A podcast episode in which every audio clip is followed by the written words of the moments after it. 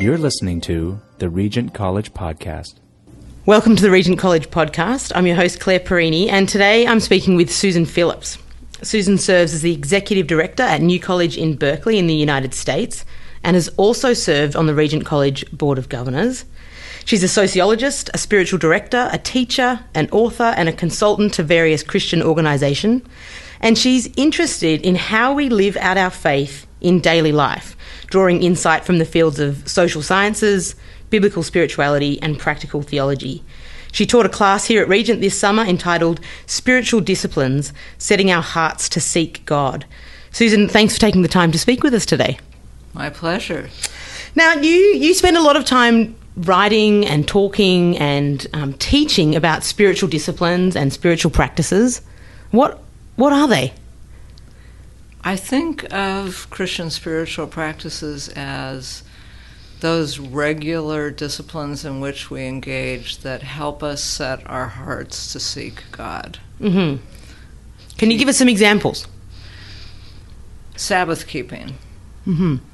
It's um, it's a spiritual discipline that's one of the Ten Commandments, the one we usually consider a suggestion, Mm-hmm. and um, I don't want to get into theological arguments about Sabbath keeping, but it is a time honored, uh, time tested way of remembering God, setting a day aside to really disconnect from other kinds of commitments, from work especially.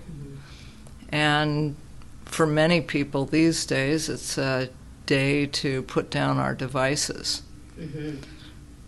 in order that we might focus more deeply on God. It's not mm-hmm. easy to do. No. I mean, we are pretty attached to our devices. Yeah. And work has become a 24 7 kind of commitment for a lot of people. But so it's not easy, it requires discipline. Mm-hmm. mm-hmm. It helps that it is established in the tradition. Some communities still practice Sabbath keeping together, many don't. Um, but I think the fact that most of us are in communities that don't have a very strict Sabbatarian rule gives us the opportunity to experiment with what Sabbath is like for ourselves. Mm-hmm. And so, is it is there are there things in your own life that have sort of that sparked either is it a renewal for you in spiritual practices? Have you always been just so spiritually disciplined that it's just like oh this is just what I always do?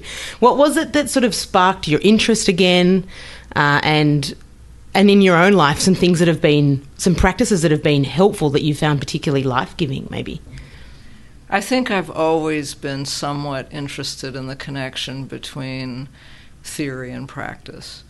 I always have wondered how people help themselves live out their commitments, whatever those are commitments of faith or commitments of uh, covenant. And also, I've been very interested in how practices shape the way we see the world. So, both directions. I've been interested in that. Early in my studies, I was studying psychotherapy um, and wondering how the practice of being a psychotherapist shaped the therapist. The way, I was very interested in Christian therapists and how their um, theology was in fact shaped by their engagement with particular people and their stories and their lives. And that expanded to being interested in how all kinds of helping professionals were shaped by that intimate engagement with the people they were caring for. Um, in terms of my own life, I think I'm constitutionally just a kind of disciplined person. Right. So, that helps. Yeah, it helps. so I think it's easier for me than it is for some people. Mm-hmm. Yeah. Um, and so, because I am somewhat disciplined, when I want to try a new discipline, I can attach it to an old discipline. right. Tell, tell us more about that. So, um, when I was in college, I was part of an intervarsity fellowship group, and they were recommending a morning quiet time. Well, I already had a daily morning practice of praying and writing in a journal. Mm-hmm. It did not have a praying with scripture studying scripture component. But because I already had the practice, I could easily in, in, put that in it. Mm-hmm. And there was a time in my life when I decided I needed to do long distance running. Oh, and good for you! So, what made what what on earth brought that on? oh, I thought it would be healthy. Yeah. And did you have another discipline that you attached it to? I did. Short I attached it to my morning quiet time. Oh, right. Okay. Yeah, so I, I had that thanks to, you know, I'd had this high school journaling quiet time to which I, or practice to which I attached the quiet time. And then for about 12 years, I attached running five miles a day after I did the quiet time. So just listening to that, you know, I'm naturally sort of that way. Mm. Uh, but for anyone, attaching a discipline to an already established discipline is very helpful. Most people brush their teeth mm-hmm. uh, in the morning and the evening, and you can attach a discipline to that. Mm-hmm. And starting small is good. Mm-hmm. So, like when I started running, I I liter- I was not an athletic person at all, and I had to research shoes. Right. I had to read about how you planted your foot when you ran, as how it was different from how you did it when you walked. I didn't know if it was heel ball, heel ball, or the other way. Mm. So I started really slow, really small, and then just bit by bit by bit it expanded. Mm-hmm so it has been with some of my spiritual disciplines. Yeah.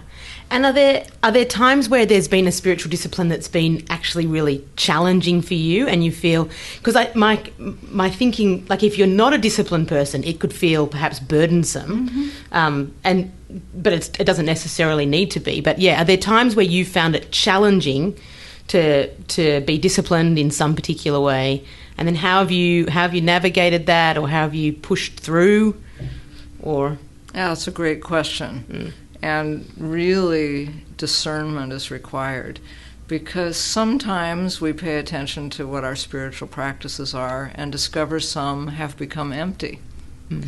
or they've become idols. You know, we're sort of proud of the fact that we're doing this, that, or the other thing and focused on being perfect at it, and it really isn't a way of setting our hearts to seek God. Mm. It's no longer a channel of communication with God. So it might be right to let that practice go. And I had a time when I thought the those books, you know, read the Bible in a year books were like the greatest thing. and the until you get about to like January 28th or something and you're thinking, "Oh no, I've already I've already missed three days, and then it becomes a week. Sorry. Yeah, right. Well, because I am such a naturally disciplined person, that didn't happen to me until the second year. Okay. So the whole, wow, the whole second year. The whole first year, it was lively and wonderful and amazing. I wow. saw things yeah. I hadn't seen mm. before, as different scripture passages were held, eh, you know, together in a day. So it was wonderful. But the second year, it really became about the practice itself and how long was it going to take and mm-hmm. was I going to get it done and if I didn't get it done would I then play catch up on the weekend so that I, I ultimately let it go I decided it was a non-essential spiritual practice and it was no longer full of the Holy Spirit for me mm-hmm. whereas some other practices are what I would consider essential, or we might discern as essential. Worship. I consider regular um, worship with brothers and sisters in Christ uh, a non negotiable spiritual discipline. Mm-hmm. And there are times when it feels empty to me, or irritating, or something. Mm. It doesn't feel like a way I'm setting my heart to seek God. Mm. So then I have to work with myself about how to be in the practice. Mm-hmm. And I sort of do an examen of the worship service. Mhm. Tell us a little bit more about the examen. Okay, that's uh, that's a Jesuit practice. It's about 500 years old. Many, many people engage in it, and beyond just Jesuits, a lot of Protestants do. Um, it's a retrospective examination of the day to notice where you have been turned toward God and where you've been turned away from God. Mm. So it's an examen of conscience because it sometimes brings up confession. And it's an examen of consciousness. So you notice where during the day you were more apt to pay attention to God and when you just lost track Mhm. of that. Mhm. And as you do it over time, you learn what things turn you toward God and what things are tempt you away from paying attention to God and your deepest self Mm. And others. I think the opening is a movement of openness to God, your deepest self, and to others. And so to go back to the worship experience and doing an examen of that, I found in a certain season that it was no longer the sermon that was necessary. And you know, no criticism of the people delivering the sermons, but it those those were not touching me and making me think about God and opening mm. my heart. But it was watching people pray, and I discovered, you know, after I'd been to a service and was looking back at it, that what lingered in my mind was like the man across the sanctuary who was singing so enthusiastically during a hymn, and hmm. it looked like true prayer. Or the woman who went up for communion, and I knew some story in her life. I knew about something she was suffering. And yet there she was, extending her hand Mm. to receive the body and the blood of Christ. Mm. That those were the things That sort that of were opening me to Mhm. God in Mm. worship. So that was a way of refreshing my experience of what I considered a spiritual discipline I needed to maintain. hmm Yeah, yeah, that's really helpful because there is there is that there is an extent to which like that paying attention is sort of what you're saying is paying attention to what's going on around you as well as what's going on inside of you as well. Um, and then and another like another thing that you I know you talk a lot about is this the idea of listening, and that again that I'm assuming requires an attentiveness. And can you talk to us a little bit more about listening? And would you see that as a spiritual discipline or a spiritual practice? Um, what is that?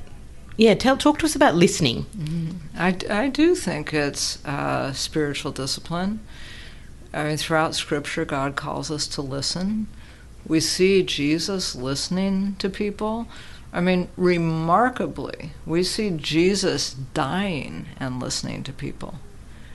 We see the resurrected Jesus on the Emmaus Road initially just listening to the people. So I think listening is a spiritual practice. Uh, God is our exemplar. God listens. And we're called to do that to one another. And we're in a culture that's primarily about performing and spectating, it's not about depth listening. Mm. Spiritual disciplines require attention but also intention. hmm So to really listen, we have to have the intention to do so. hmm Yeah. How do how do how do we do how do we cultivate that intention? cultivate the intention? Well, I suppose we have to be convinced Mm. that it's right. Mm. So we have to be convinced to some degree that God would have us do that. Yeah. Yeah. And then that helps prompt the Mhm. intention. Yeah, and w- w- like there, in a like we're in a culture where it's really noisy, and as you were even talking before about devices, it's either audibly noisy or it's just noisy because there's things at us all the time. Um, how do we how do we cultivate these? These, this art of listening in a world that's really noisy and there's lots of things competing for our attention and how do we do it just in how do we how do we do these how do we in, in the midst of the busyness of everything, how do we how do we carve out this time? Is it just and so that it doesn't do you know what I mean? So it doesn't feel like it's I'm just gotta I've just gotta do this and I've got to get it done and this is important and I don't know. How do we how do we make sort of burdensome? Yeah. Uh huh. Well, I'm aware that you and I, Claire, are being listened to. We hope. I hope so. that there are people who have actually stopped doing other things in order to focus their attention on listening right now to what we're saying. And it's sustained. It's not just a little sound bite. So that's that's a kind of commitment that people are making. Mhm. And people Christians consistently do that. Worship requires our listening. Um, attending to scripture requires a kind of listening. Prayer requires listening. But we also can have relationships with a spiritual friend of some kind or in a spiritual community where we practice listening to one another. And part of what that requires is letting the other person know that you're listening. Mm. So, too much of our conversation is kind of ping pong conversation. So, someone says, uh, I had this experience, and the other person says, Oh, yeah, I had this experience. So, it ping pongs Mhm. without the first speaker knowing that the other speak the hearer has really heard it Mhm. and without the listener helping the speaker go deeper in the experience Mhm. so in in my last book the cultivated life there is a practice for contemplative listening it's pretty simple but it helps people um, have a, uh protocol for how better to listen to other people Can you can you tell us a little bit more about that? Well, there's the in, intention, Mhm. and um, sort of in a formal way, like uh, how uh, me asking you, would you be willing to listen to me? I'm wrestling with something. I want to see. Right. Uh, I can tell that there's something here that might be something God's communicating to me, um, but it's hard for me to figure it out. And you say, sure. And then um, you listen, and as you do so, you respond to things I say. Mhm. Like, like I hear you saying that, that there's a real desire that has prompted you to have this conversation. Right. You're you're hoping maybe you might hear something from God here. Mhm. Um, so keep holding the focus on the speaker and enabling the speaker to go deeper with it. Mhm. It frees the listener from any uh, obligation to have uh, a teaching response Or the right other, answer, or, the or to right fix it, answer, or- to fix it. Mhm. Yeah. Yeah, or to finish the sentence, which I might have just done to you, which is okay. no. And just just before we finish up here, I know some of the the other work that you've done is work in spiritual direction, mm. and that may be this, that may be familiar to some people and not at all, quite an unfamiliar. How does talk to us a little bit about that? It sounds like, from my understanding of spiritual direction, it's it's there's there's an element to what what you're talking about there, that intention to listen and the help me helping people wrestle with what God might be saying. Mm. But is that what else is what's what's happening in spiritual direction and how do we what is what is it? Well, I would say the foundation of spiritual direction really is that contemplative listening. Mm. It's not like it's the first step in spiritual direction. It really is the undergirding core of spiritual direction. The spiritual direct, director helps hold time and space for the other person to listen to their own heart and to listen for God. hmm And and I think more and more in our culture we need help with that. hmm We we need bounded space.